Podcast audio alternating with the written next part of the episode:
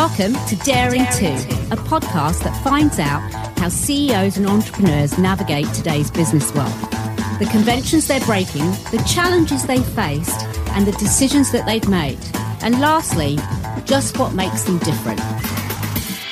Well, hi, listeners, and welcome to Daring 2. And today, joining me on the podcast, I've got a really interesting guest. Can't wait to get started talking to uh, Bob Tinker. He is a, a serial entrepreneur, three time entrepreneur, grew one, had one of the fastest growing technology companies in the world, believe it or not, which was ranked number one by Deloitte in their Fast 500 index. It was a company that was uh, focused on mobile security called MobileIron. That was the last of one of his ventures, which eventually um, was IPO'd, which started with like three people. Can you imagine? Three people. And then it became 150 billion a million dollar company revenue, right? So, I mean, that's pretty amazing. But that's not just the first venture that he's had. He's been very successful as an entrepreneur. So we're going to have lots of questions. He's had written two books, both of which um, I have found riveting. One is called Survival to Thrival, and the other is Change or Be Changed.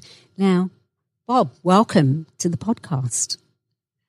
Thank you, Rita. Great to be here. So listen, let's like let's dive into it, right? Because I did read yes. the, the book Change to Be Changed. And I'm like, here's a guy that is like a serial entrepreneur, a successful entrepreneur, but he describes the entrepreneurial journey in like a really interesting way. You talk about it aging the soul that, you know, it's like, it's, it's like can be lonely that it's, you know, when you first start out, the first thing that you really focusing on is making sure that you don't die as a business. But yet within that, you also conjure up this amazing view of what it feels like when you grow a company to success and talk about like just the amount of self awareness and personal growth that you get as an entrepreneur. And that while the journey might be hard, it sounds absolutely exhilarating. So I kind of juxtaposed all of those like emotions and feelings and go, wow, tell me what it's like that made you, I mean, that's probably why you decided to write the book, right? But did you start out going as a young kid going, I'm going to be an entrepreneur. That's what I'm going to be. I can tell that. Even though I can think it's going to be painful, I'm going to do it anyway. How did you start? The, uh, I love that you use the word juxtaposition. Uh, because that's exactly what it's like to sort of try and get a company off the ground and build it and the highs and lows, things that go great, things that are terrible. Um, it, I would even go as far as to say that sometimes it feels actually a little more schizophrenic than that. it really does feel very split personality. Um, and, you know, in many ways, like starting a company is kind of irrational Right? Tell me it's, more. How can it be irrational? All those entrepreneurs that are listening right now going like, you can, Bob's telling me I'm going to be irrational. Well, usually what happens is you've got a good job somewhere, you've been successful, and you're like, I'm going to quit that, go start a company that most likely will fail. And I'm going to work my tail off and it's going to be awesome and miserable at the same time. like, it is kind of an irrational thing to go do. Um, you know, but when you have an idea or just believe that something needs to exist and you want to go try and build it, you know, you just got to take the leap and go do it. Um, you know, when uh, AJ and Suresh, my two co-founders of MobileIron, um, approached me to join them as CEO in uh, you know 2007, I was at Cisco. My last company had been bought by Cisco, and uh, I had a great job there actually, but when I saw the idea that Suresh and AJ were working on, I had this, oh crap, I got to go do that reaction. And, you know, I left vested stock on the table. My Midwestern father executive thought I was crazy leaving. And, but sometimes you just got to go do it. And, uh, you know, it's an irrational act in some ways, but like many great things in life, um, they often start with somewhat of an irrational act. What were you most scared about? I mean, obviously, like leaving like all the stock options and the security, but sort of moving into that role as CEO in a startup is different to being part of a, a big enterprise organization like Cisco. What was the thing that you'd say that kept me up at night. You know, if, if there was one thing uh, that I was really, yeah, going like, oh crap, what was it? Yeah, the thing I was most scared of. So rewind back to 2007 when I was uh, jumping into the chair with Suresh and AJ. The thing I was most scared of is failing as a first time CEO, failing AJ and Suresh as my co-founders. Um, if I were not to be a good first time CEO, you know, I'd never been a CEO before. It's sort of a big jump, and it was a big, you know, compliment that they're willing to bring me on board. But you know, I was scared that, man, my biggest fear was I actually don't do a good job as first time CEO and actually screw up a perfectly good startup opportunity for these guys. Um, and you know, I actually spent some time trying to figure out how to answer that question. So um, I'm actually not sure if I've ever told this story before, but um, so I'm like, oh my, probably like 40, something like that. And young, like that, young. Yeah, yeah. It depends on your point of view. No, it's definitely young in my books. Uh, so I'm 40, you know, been an executive, never been a CEO. And I wanted to figure out like if I thought I could do a good job at this and not screw screw it up. And so one of the questions I asked myself was, would I be able to actually hire people more experienced, smarter, better at their jobs than I was? Because if I couldn't, like then actually wouldn't be a very good CEO and you know I would actually be a roadblock to the team. So Isn't that hard though, Bob? Isn't that isn't that hard though, Bob? Don't you think that people find that hard to as much as they want to? Maybe that's one of the things that uh, leaders find difficult to be in that position where you're actually trying to hire and have talent that is better than you potentially. Do you think CEOs generally find that hard? Oh yeah. I mean, and look, it's actually one of the key criteria of the job, right? Because in the beginning, it's just sort of you and a small team, but eventually the job shifts to be more like you know, if you sort of do the analogy, like superhero analogy, the first CEO job is kind of like Captain America in the platoon of the woods or Wonder Woman in the platoon of the woods. It's like you and a small team like banging into trees, getting punched and getting dirty. But then the CEO job turns into more like Captain America and the Avengers, where it's like you and a band of superheroes. And you have to be able to hire grade A superheroes who all have better superpowers than you you, you need a marketing superhero, product superhero, engineering superhero, a finance superhero, and they better be better at their jobs than you are. Otherwise, you're not hiring the right person. So I think one of the most important criteria for, uh, you know, an early and mid stage CEO is can they hire people better than them?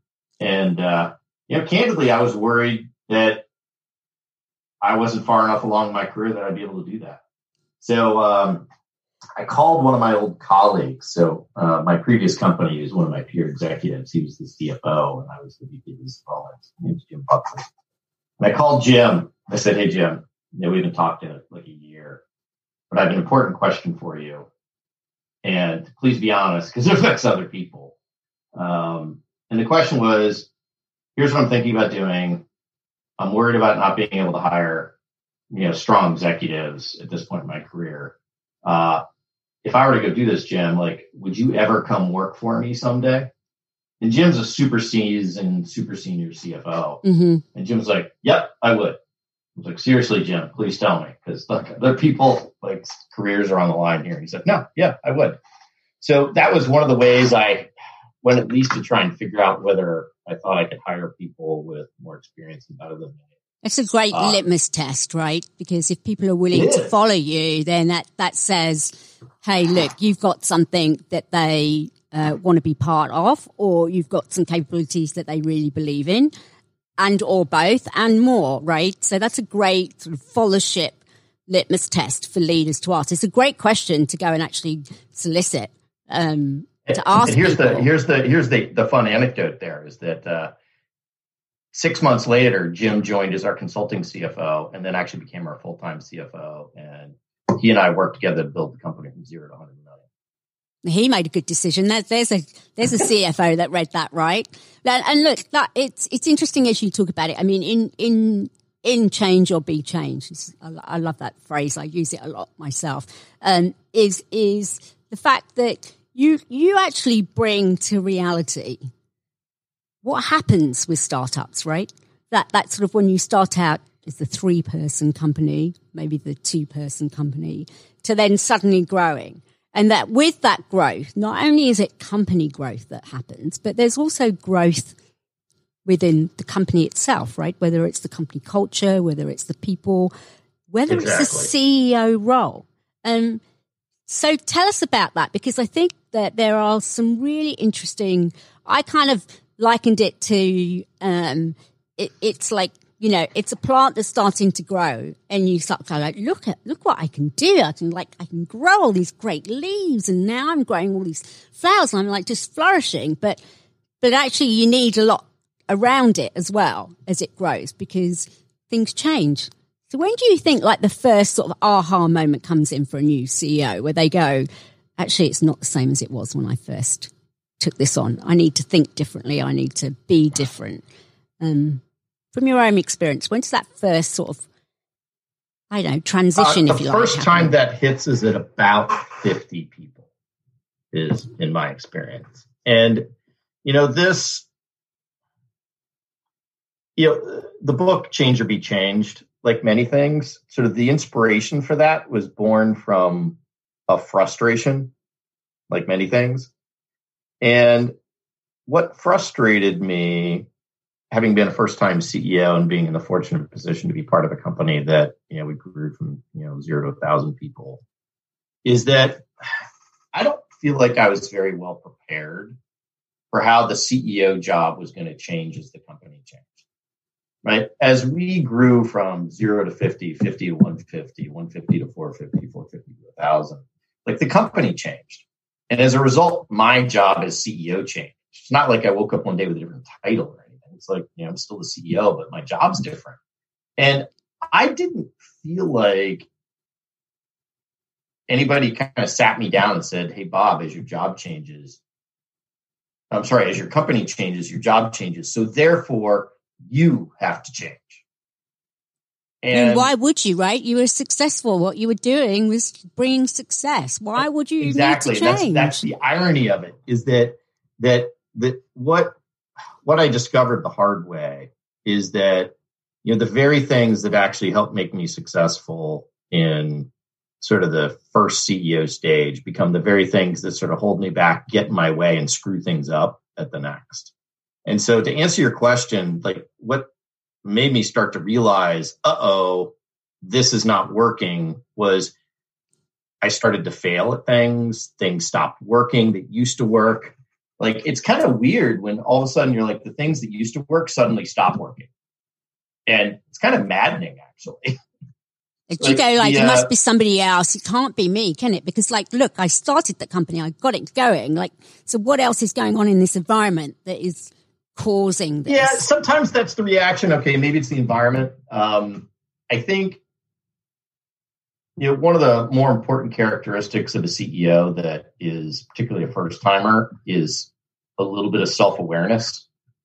Because, yeah, when something's not going right, it's sort of like a parent. Like, you know, if your kids are acting out, like you can blame it on the kids, or often you got to kind of look in the mirror and be like, what am I doing that's contributing to this situation? Like, it's kind of the same thing when you're a CEO. Like, something's not going right in the company. Sometimes it's the situation of the team, of the company, or sometimes it's you. So you got to look in the mirror and be like, what am I doing to contribute to this situation?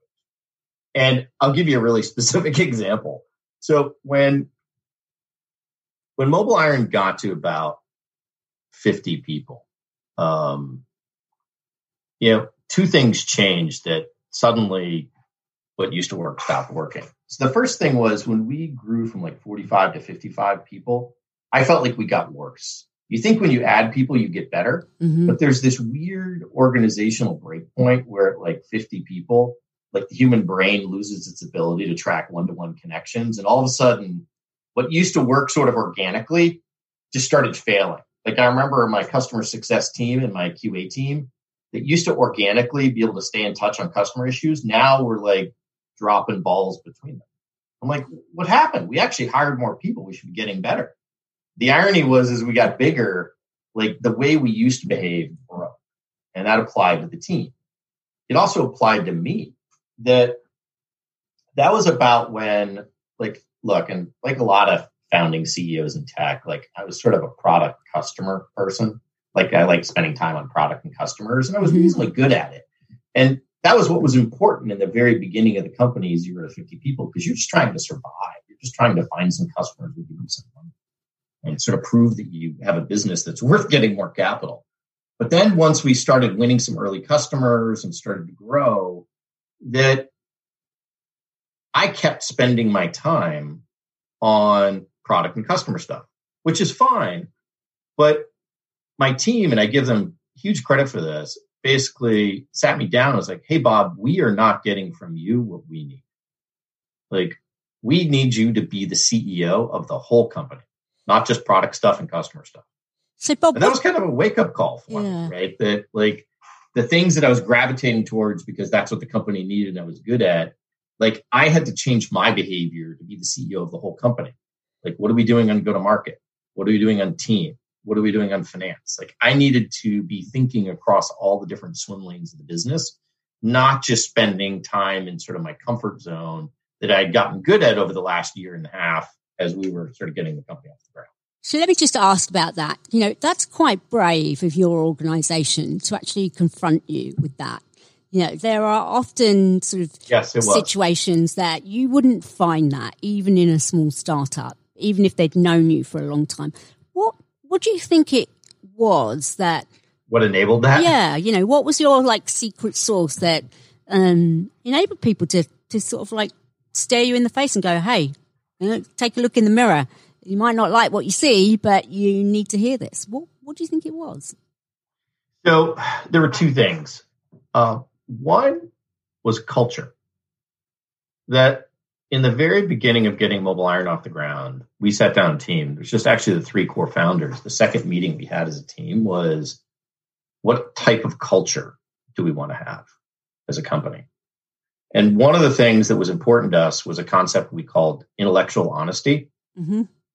Which is hey, celebrate the good, but it's okay to talk about the bad.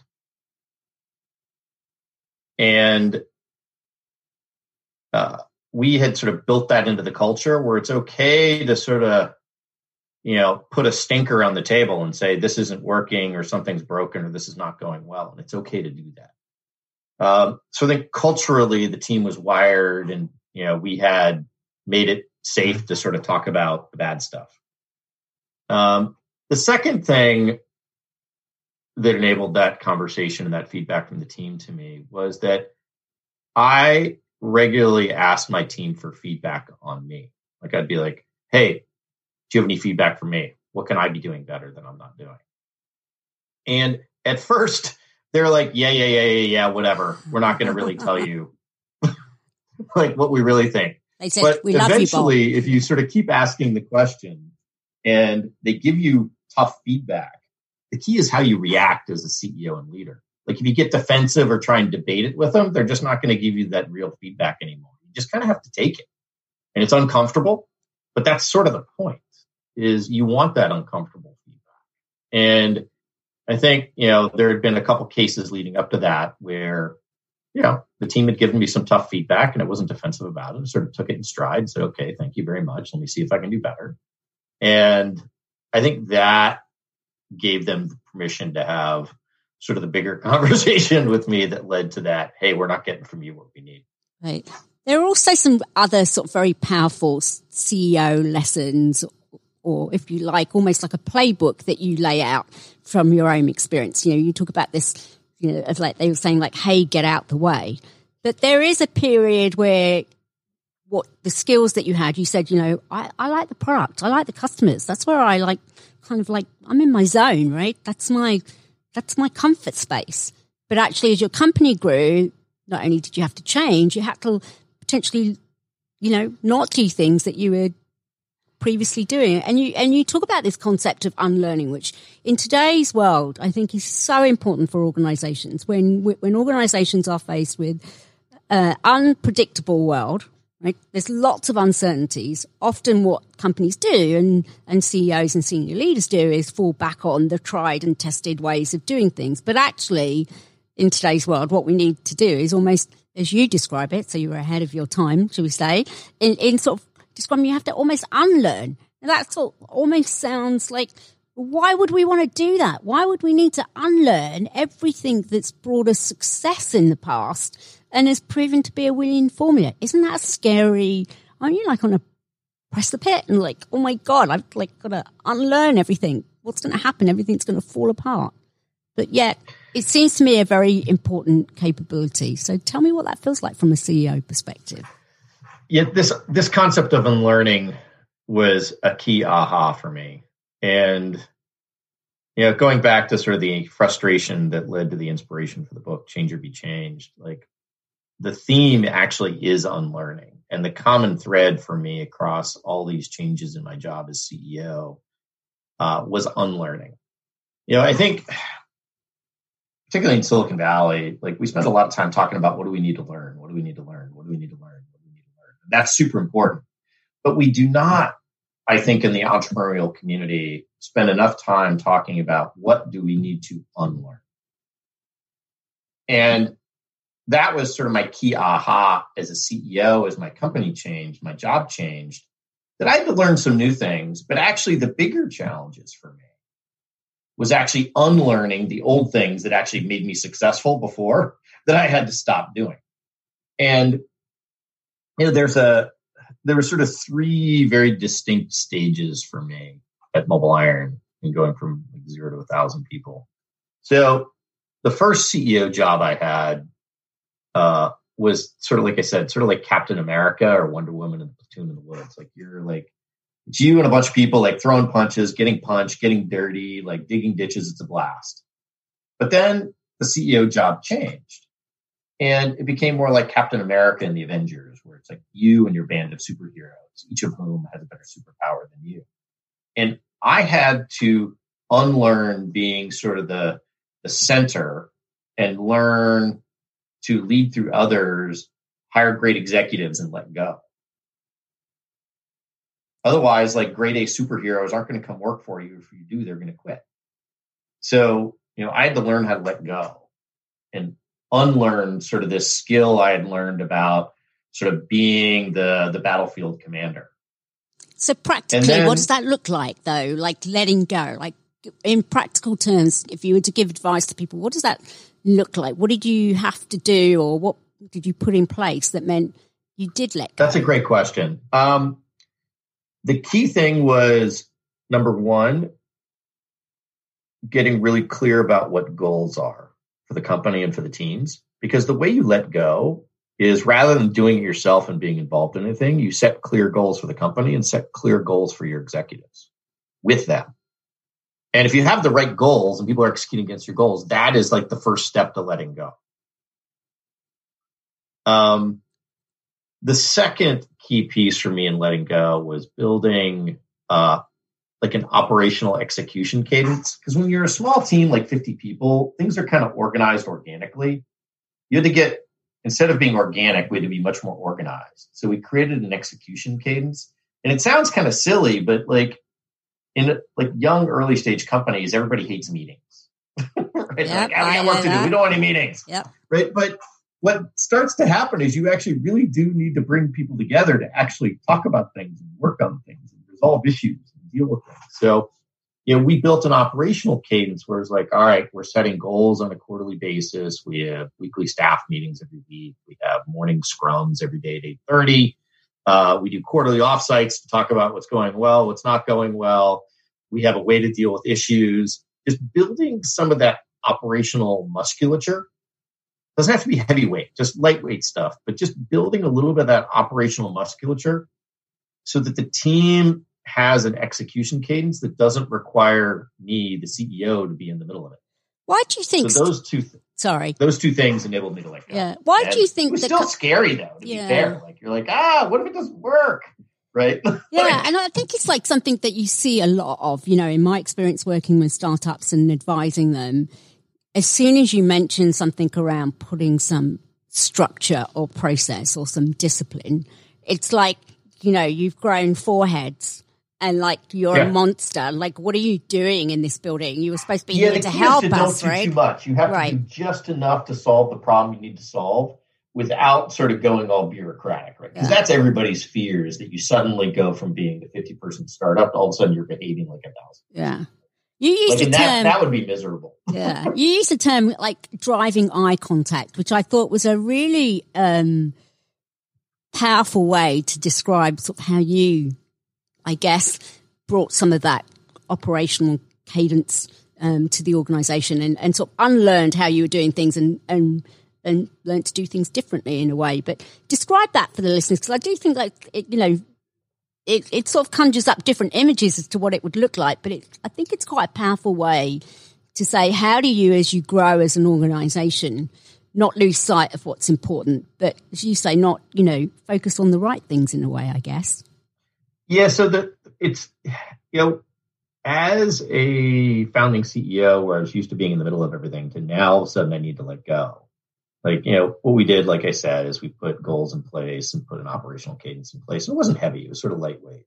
But if you really sort of went inside my soul at that point, and I think other executives at that stage, like the reason why letting go is hard is because you're scared it might not work. Yeah. so you sort of need to come up with this like trust but verify model. Like, how do you let go and give your team room to run and give your great executives room to do their jobs, but have enough visibility that you at least can tell if something's going off track? Like, how do you build that sort of what does that trust but verify model look like? And it's got to be sort of light and easy to use and just sort of intuitive for everybody. And that's where we came up with this concept of eye contact. And what it was was that with each executive, you develop your goals. You know, what are the goals? Um, what are the issues that they need help resolving? And what are the resources they have? And you basically end up with these goals. You get some measures, there's some resources. It's like this input and output sheet that was just like one page, and each exec had one. And it became a little bit like me and them having eye contact on what the expectations are, what are the resources they have, and what are the things they need help on. And it's just sort of what teams do when you're being organized about, you know, setting goals and executing. But it turned out to be a really powerful tool for me to let go because that way I felt like we had agreement on what the goals and mission were they had agreement on what resources they had to get there, and we had agreement on what the metrics were to measure it. And that made all of us feel a lot more comfortable that they could just run and go do their jobs. And, you know, there are enough metrics and visibility for me to be able to trust them to do their job, but verify if something was awry, I would at least know before it got too far right. off, off track. So let's talk about another piece of this kind of unlearning and uh, the change. The one that I find CEOs and, and leaders in general find really hard is that actually, as the company grows, as you say, like different skills and different capabilities are needed, there's often some changes, therefore, or unlearning that the people within the organization need to do as well, right? And yet, that's often the, one of the most difficult challenges to making sure you've got the right capabilities when you need them. Um, from when you started to where you're going in your journey. And it's one that CEOs, I think, struggle with a lot, you know, to get that balance right. What, what's your take on that? Yeah, so, you know, the irony is that, you know, the CEO is going through their own unlearning journey. You know, like I said, sort of the early CEO jobs kind of like Captain America, or Wonder Woman. The second CEO job is more like the Avengers. The third CEO job which we talk about later, is more like Professor Xavier in the X Men, where you're the dean of a university. And like you have to do a lot fewer things for a lot more people and repeat yourself over and over and over and over again. It drove me nuts. So there's like three very different CEO jobs. Now, the interesting thing is the exact same thing is true for the team too. So like a VP of sales goes through three very different jobs. And in each transition, they have to, in many ways, unlearn their old role and learn the new one. So, for instance, like the VP of sales, like in the beginning, is more like a Davy Crockett sort of explorer type character, like a frontiersman or frontierswoman that has to sort of find the path through the woods to go get early revenue. The second VP of sales job is more like, you know, Braveheart or Joan of Arc, like this battlefield warrior commander rallying the troops to take on the enemy. And uh, the third VP of sales job is more like Eisenhower in World War II, where you actually fight the war from the war room rather than the battlefield. And you know, each one of the and the same thing happens to the CFO, the same thing happens to the head of marketing, the same thing happens to the head of engineering. They each end up having as their job changes, like they have to change sort of how they behave and how they run themselves and how they run their teams. And you know, the same way sort of I struggled going through each one of these transitions. It's a tough transition for the team to go through their own unlearning exercise. And the way this often comes home to roost is, um, you know, as a CEO, you want to help your team through these changes. And, you know, the most important part about unlearning is sort of recognizing that there's a need to change, that, hey, my job's changing. The second thing is understand what the new job looks like. So you've got a pretty clear idea about you know, for the VP of sales, for instance, what the Braveheart job looks like or the Eisenhower job looks like. And then the third thing is you have to unlearn your old job and learn the new one. And you have to go through sort of the fear and insecurity that comes from letting go of what actually made you good and comfortable and all of a sudden going to do things that you don't know how to do very well. Like is a really uncomfortable emperor has no clothes moment. Mm-hmm. And every executive goes through the same thing.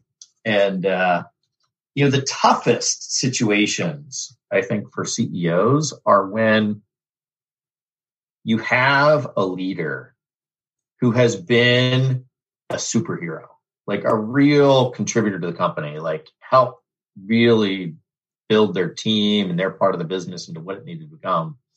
But then they're starting to hit a wall that they seem to not be able to unlearn their own role and learn the next role.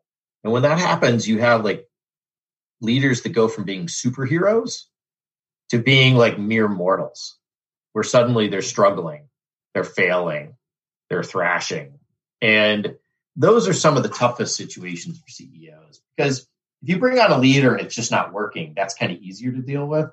The ones that are much harder to deal with is when you had somebody who's really crushed it and been a total superhero for the company that is not succeeding in unlearning their old role and learning the, the role the company needs them to serve next. And uh, those are the toughest ones. What's your take on uh, for organizations based on the experience that you've had of the number of, you know, percentage wise, how often do you think that that happens? Because, you know, it, I mean, it's going to happen. There's no doubt about it that they, that there's going to be a stage where somebody potentially cannot take it to the next level as the, the evolution evolves because it requires a different capability of, of being able to learn and unlearn things that they have sort of held dear. In, in your experience, is that like, you hmm. know, like 20% of the team or like 50%? Like, how would, like, yeah, so the, the problem arises 100% of the time. Like, every leader that's part of a growing organization will run into this challenge. Okay, I just like want all question I, you're asking is like, yeah. how many of them actually succeed in making the leap? Yeah, but I also am going to say to our listeners, I want them to replay what you just said because you know I think too often they don't hear that message that you're going to oh, get it hundred percent of the time. One hundred percent of the time. There you go. we just want to make sure that they all hear that because I think uh, honestly, it's such an important learning. But but yeah, yeah, it's. Yeah. Oh yeah, it, and if it's not happening, it's a sign that something's wrong. Yep. Actually, yeah. um, the but yeah, you're asking a good question, which is you know because it happens 100 percent of the time, then the question becomes how many leaders actually then adapt themselves to be able to make the leap their old role. Um, that's a good question. I'm not sure I have a good answer right off the top of my head. Yeah. Um, I don't know. It's probably 40 to 60 percent, like somewhere in there. It's yeah, I would. It's not. I would have gone around 40. So, yeah. yeah. Like um, rule of thumb, like instinct wise, not like based on like research, but yeah. just based on my own and, sort of experience. And, you know, I think it's also a useful question to ask, like, why? Yeah. like, why is it 40%, not 80% or 40%, not 20%? I think that, you know, for some CEOs and some leaders, you know, as the job starts to change because the company is changing, um, sometimes there are leaders that have been really successful getting the company from A to B, but when they look at the next job that's going from B to C, that's not really a job they want to do. That they would rather, frankly, leave the company and go somewhere else and do the A to B thing again. And that's totally okay. Right. There yeah. are some people that are just like, man, I'm really good at this stage. I really have fun at this stage. The next job actually isn't that fun for me. So you know, the right answer may be for them to leave and go do it again somewhere else. Um, you know, the the most important question I found was like asking the executive, like, hey, look, here's what the new role looks like. Do you want like to be that leader? and it takes a certain level of intellectual honesty for them to be able to say, yes, I do, and I want to unlearn and get there. Or other times they'd be like, yeah, you know, that doesn't actually sound that fun. um, and I think that's the core choice that's underneath that success or failure rate. Yeah. Requires a certain level of self awareness, uh, requires a certain level of uh, willingness to set their ego aside and, uh, you know, a desire to actually, you know, succeed in that next role and what that job requires. You know, it's as the job changes, like, you know, whether it's the VP of engineering job or the CFO job or the CEO job, like, you know, for some people, that next job actually isn't that fun. And yeah. maybe the right answer is for them to go somewhere else and do it again. I think, again, that's a, another piece of really valuable advice that there's almost this sort of, you know, unconscious pressure that you should, you should want to do the next. Yes, you're a failure if you don't, yeah. you know, yeah aspire to take on the next big job. Yeah.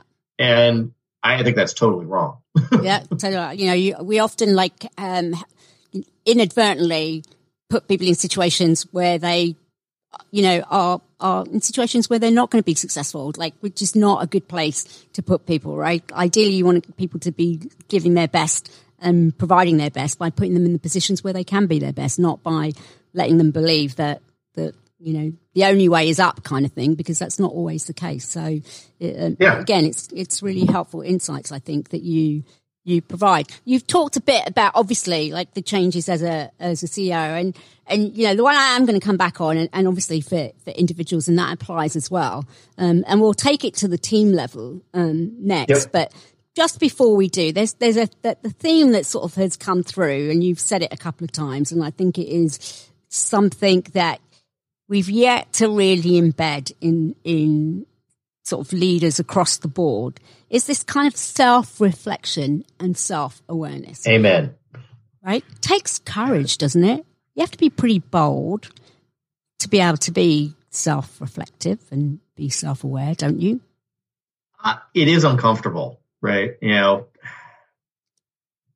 self, you know, if you look at like lots of people talk about sort of the skills of a CEO, like, you know, you need to be a good communicator, you need to be a good executor, good strategy, good vision. Like the, you know, and those are all super important. Don't get me wrong.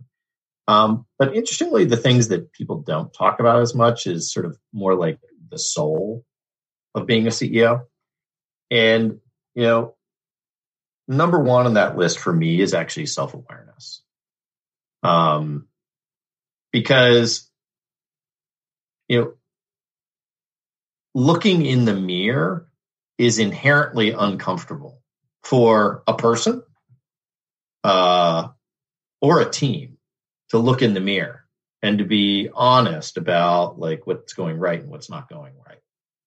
And but yet that's actually the only way people and organizations actually right. learn and unlearn is to actually look in the mirror and to be honest about what they see. And so I do think that self-awareness is sort of the key ingredient to creating that feedback loop that allows people to unlearn and learn and organizations to unlearn and learn. So what? But it's uncomfortable. Yeah. It it you know it is uncomfortable. It requires you to be vulnerable and um, be willing to sort of admit that you don't know or you're not doing things well.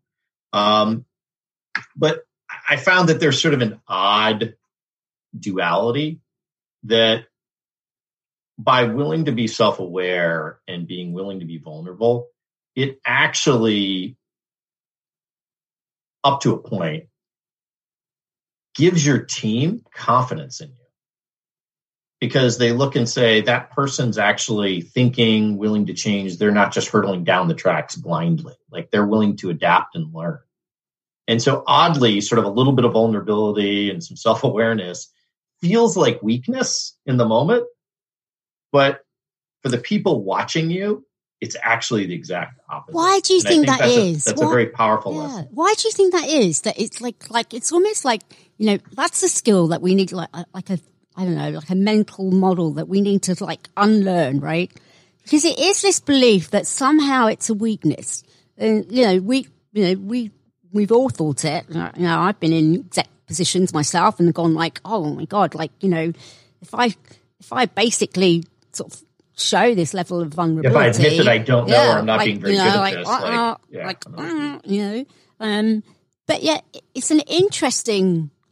It is and there's a balance there, right? I mean, you can become so self-aware and be so vulnerable that you actually become sort of a mushy, yeah. inept, ineffective leader that like is like constantly in your own kitchen. Yeah. Right. You can't yeah.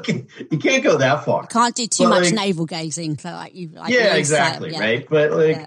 you know, being able to look in the mirror and be clinical about what's going well and what's not going well is like the most important thing about unlearning and learning. And you know, it does require some vulnerability. It does create insecurity. And I think in a weird way, you kind of get used to it. Like after you sort of go through that a couple times, like it's a lot less scary. And in a weird way, it's kind of empowering. And, um, you know, like a lot of things in life, if it's uncomfortable, it means you're on the right track.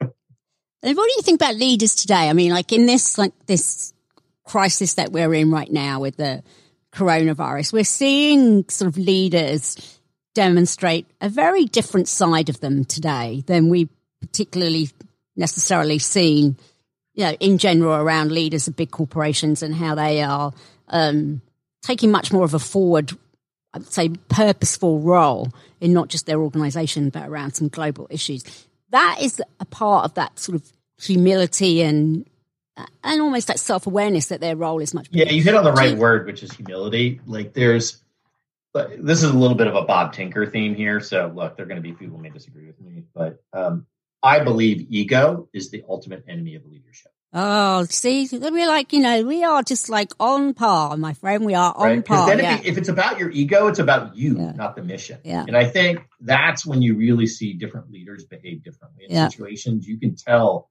is it about them or is it about the mission? And it really comes down to their ego. So how do you stop it?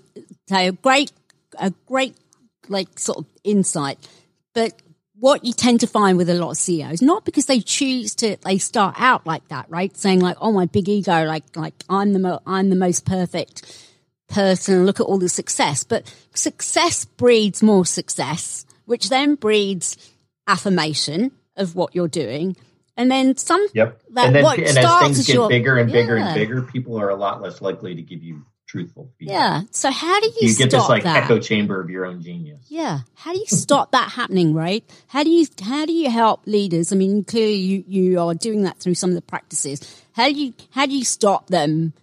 Uh, almost like I guess help them unlearn that that just because of that success that they don't like.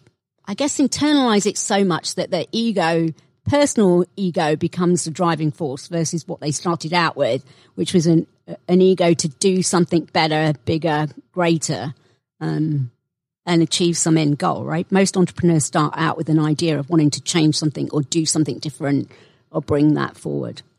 So, yeah, that's a good question. Um, I'm not sure I really thought about that. Let me think about that for a second. Um, I think the most important thing is that if there going to be one thing that I could sort of magically wave my wand in situations like that, that I think might be an antidote for this tendency as leaders become successful and things get bigger, that they get less candid feedback and sort of get an echo chamber of their own genius, which becomes a self fulfilling negative prophecy, um, is that leaders ask the people around them for feedback about what mm-hmm. they need mm-hmm. to be doing differently or better. I think if a leader is constantly or regularly asking, hey, what do I need to be doing better or what do I need to be doing differently? If they ask that question regularly, they will get enough feedback that will start to give them some signals that aren't just confirmatory. But there needs the leader needs to surround themselves with people who are willing to give them that feedback too, and not just be sort of sycophants that yeah. tell them whatever they want to hear. So I think it's a combination of leaders asking for critical feedback and leaders having the courage to surround themselves with people who are strong enough to give them that feedback. I think that's great advice. Again, you know, of, of, of to you know potential aspiring CEOs and actually you know successful CEOs today is make sure you've got like that kind of um, strategic advisory group, whatever you want to call them, but those really honest feedback um, oh, coaches it's super around uncomfortable. Right? Let me tell you, like when your team comes in, sits down, or when your team says, "Hey, Bob, like this isn't going well. We need this from you. We're not getting it." Like it's not comfortable and uh, it's not fun, right? But trust me, I've been fun. there. Yep. I, I've got those scars too. I'm like, are they talking about me? Like, oh, yeah, that, yeah, they are. And I'm like, yeah, I can see that now. Yeah. Uh, it's a constant, and it's a constant sort of, as you say, it's a constant self reflection. It's a constant. Yeah. And you can build that into your culture, by the way right? Because this can't just be about like the relationship between the CEO and the executive team. Like yeah. this needs to happen everywhere inside the company. So let's right? talk so, a little bit about culture, right? Because it's my hotspot, right? I'm passionate about culture and yeah, I feel people don't give it enough credence in terms of like the glue that it is to organizations. You oh talk about it a lot. Yeah, no, it's so uh, it's a great like, one to like bring to the fore that that actually how important it is. So why, from your perspective, why is it important? Well, like I think culture is the soul of the company. And if you think about your exec, your team is kind of the brain, your product is kind of your muscles, but your culture is the company's soul. And, you know, culture is what holds a team together through good times and bad. Culture is what enables you know people on a team to make decisions um, without having the CEO or leaders involved in everything. It's how you actually create like productive distributed action. Um, and interestingly, and I only sort of found this out later, like as the company goes through these learning and unlearning moments, the culture actually ends up being sort of the fabric that holds that together during those tough times of change. And you know, I think, and I found this, that a lot of early stage entrepreneurs and founders find cult, they know it's really important, but they also find sort of discussions around culture sort of frustratingly vague. And, um, you know, I had a couple experiences on this one, which may be useful. Um, the first thing is like asking yourself, where does culture come from? And a lot of companies, you know, just let culture sort of evolve organically. Because by the time you get to sort of 20 or 30 people, you kind of have a culture. It just evolves organically. Mm-hmm. Or you can actually take a much more proactive approach to say, hey, what do we want our culture to be? Define it and drive to that. I personally am a much bigger fan of that because then you can be explicit, you can drive towards it, you can get agreement on what it is. Um, Ajay Suresh and I at the beginning of MobileIron, the very, I think it was the second meeting we had as a team was what do we want the culture to be? And, but that brings up sort of a second thing that I think a lot of founders and entrepreneurs struggle with is when you start having this culture conversation, it turns into this super frustrating, vague buzzword game. Innovation, integrity, like, you know, like those posters yeah, that hang yeah. on the wall in gyms. Yep Like they're like, you know, an eagle soaring with innovation or a race car, like, you know, two hands shaking, you know, integrity. Like nobody knows what that stuff means and it's totally unactionable. So yeah. like I think like a lot of founders and early stage teams get frustrated defining culture because they end up in this like like baloney gym poster buzzword bingo like exercise of just going up to the whiteboard and writing all these silly words on the table or on the whiteboard. So that's not culture. Like that's like buzzwords. The culture needs to be sort of real words that mean things to people that they can actually do something with. And uh, we stumbled on one really powerful question that helped catalyze sort of what I thought was a pretty productive culture definition. And it's a good way to avoid sort of the baloney gym poster conversation. But the one question was let's talk about the places we've worked in the past. What did we like about the culture? And what did we not like about the culture? Love it. And that got really concrete really quickly rather than sort of this baloney buzzword game. Yeah. It got really concrete about things that worked, things that didn't work. And it sort of developed like this mosaic of all these different like concepts that started to glue together into like, ah, yeah, this kind of feels like who we want to be. But then it gets really personal really quickly because whatever that culture is, it's got to line up with the core early leaders and team because like it emanates from the team. And if it doesn't feel natural, it's not going to hold up. So there's an element of really personalizing that so that it feels real and actionable for the team. Um, we had five things on our culture list, and they literally held up pretty intact for like the first five or six years of the company. What's interesting though is as the company really started to grow, we had to go back and sort of tune our culture statement mm-hmm. because some of the things that were there before started to not work as well. And interestingly, there were like new things about our culture that we didn't anticipate that sort of evolved. That's interesting. The culture isn't like this rigid stone brick foundation. It's actually more like a flexible fabric yep. that sort of stretches and evolves over time. Oh, that's that's again like really sort of like visually, I could just see how it how it plays out as a, an organization grows and changes over time. Bob, there are so many more things that we could like cover. I feel like we've literally just touched the surface of what is, you know, a whole realm of expertise and really sound advice that so many leaders can learn from today, not just people that are in startups, but just leaders in general of corporations and, and, and membership organizations and institutions that could get. But um, we're not going to have time to go through all of those. So maybe you'll come back and we can talk about some of those things um, on another bo- podcast. But before we end, there's one question that I always ask all my guests, which is, "What's your daring to moment?" So, you know, this is about people that dare to do, dare to be different, dare to see differently, dare to challenge and push the boundaries. What's your daring to moment? Do you think in your career?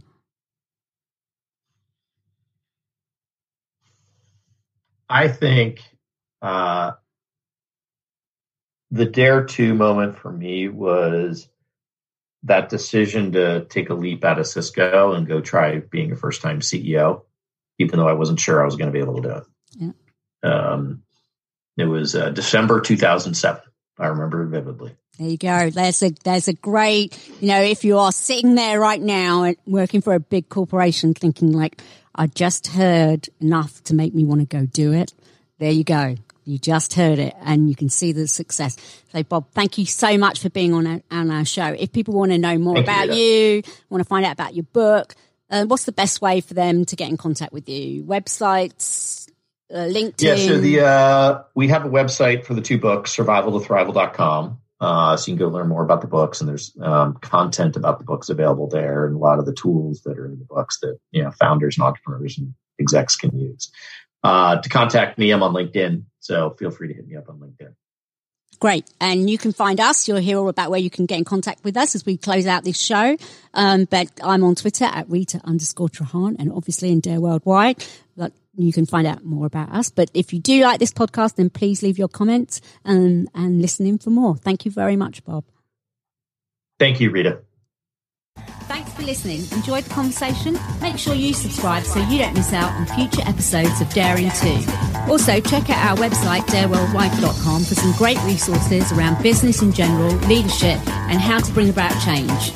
See you next time.